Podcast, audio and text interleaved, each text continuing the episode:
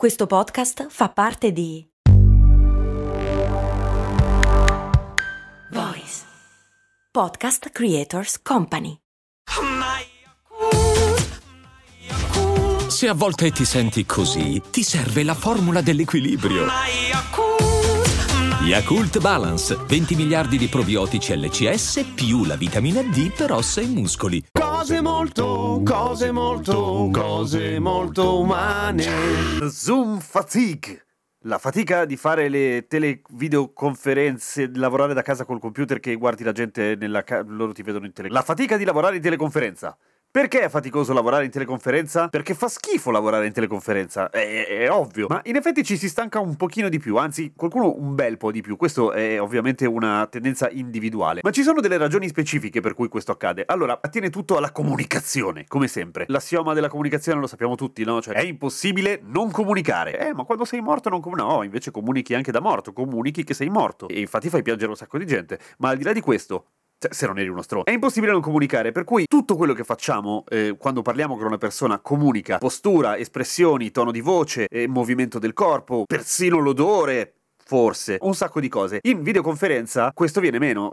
Ok, però li vedo gli altri quando parlo. Sì, mettiamo che avete una buona banda e quindi riuscite a vedervi in video tutti quanti, cosa che si riesce a fare una volta ogni tot. Comunque mancano dei dati, nel senso che noi siamo capacissimi di percepire un sacco di micro espressioni e le micro espressioni in un quadratino grande come un francobollo difficilmente vengono trasmesse come si deve. Primo, e quindi ci manca una buona fetta del canale di comunicazione, del canale non verbale di comunicazione. Poi, non tutti sono bravi a comunicare in videoconferenza. Come non tutti sono bravi. Avete in mente quelli che sono antipatici al telefono ma simpatici di persona, o viceversa? O quelli che scrivono dei post che fanno morire dal ridere e poi li conosci e sono delle morchie. A seconda di quello che è il canale di comunicazione che utilizziamo, il nostro messaggio cambia. Il mezzo e il messaggio, diceva McLuhan, ma senza andare a scomodare il grande McLuhan. Non tutti sono capaci di usare i canali di comunicazione bene e in modo efficiente. Ci sono quelli che risultano sensibilmente diversi quando usano un microfono e una webcam. Quindi la nostra fatica fondamentalmente ci viene da un eccesso di energia utilizzato per la decodifica di un messaggio che di solito è molto lineare, cioè quando parli con una persona di solito capisci cosa dice. È molto più faticoso farlo in videoconferenza e farlo a distanza. Mancano dei dati, per cui è come se il tuo cervello lavorasse molto più del normale per comunicare e per decodificare. Sì, ma io quando parlo con una persona mica sto a guardare le microespressioni e la postura e come si muove muove e il tono di voce. Cioè, certo, ovviamente no, eh, se no impazziresti. È tutto inconsapevole e c'è una buona parte del nostro cervello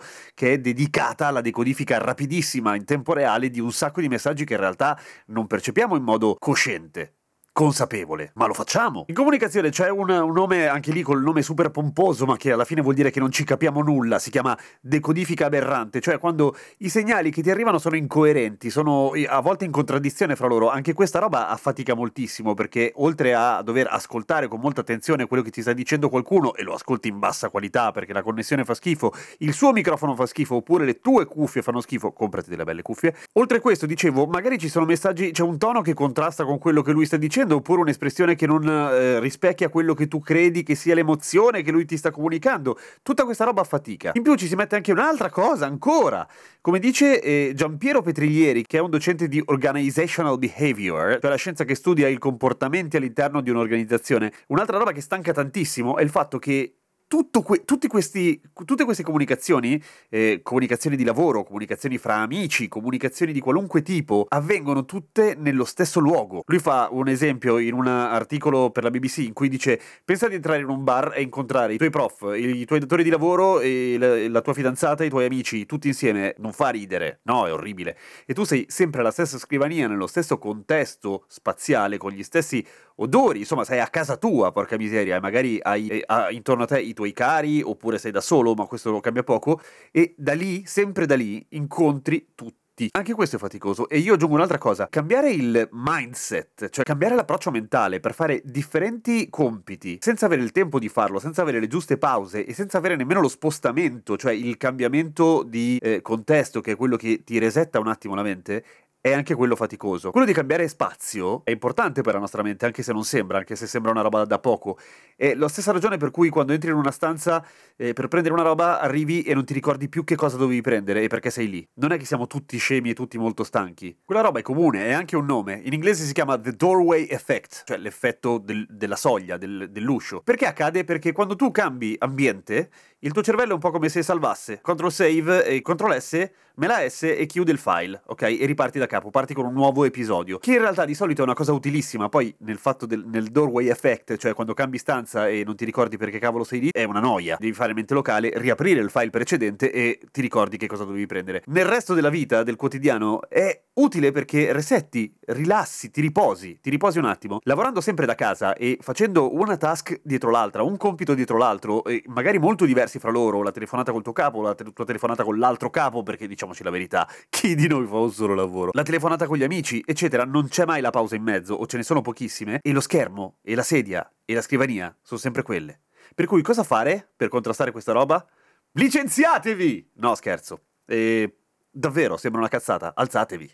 Eh, andate a bere un bicchiere d'acqua, che fa bene. Andate a bere un bicchiere di caffè, che non fa bene, ma che bello. Quelle cose lì. Premiatevi ogni tanto. Eh? Come il discorso di ieri. Raggiungete un piccolo traguardo, vi premiate, resettate e ritornate a produrre per un futuro migliore di un grande paese. Vi amo. A domani con cose molto umane. Oh, è un po' che non arrivano domande, curiosità. Scrivetemi su, su Instagram, Radio Kesten, oppure su Facebook, Giampiero Kesten.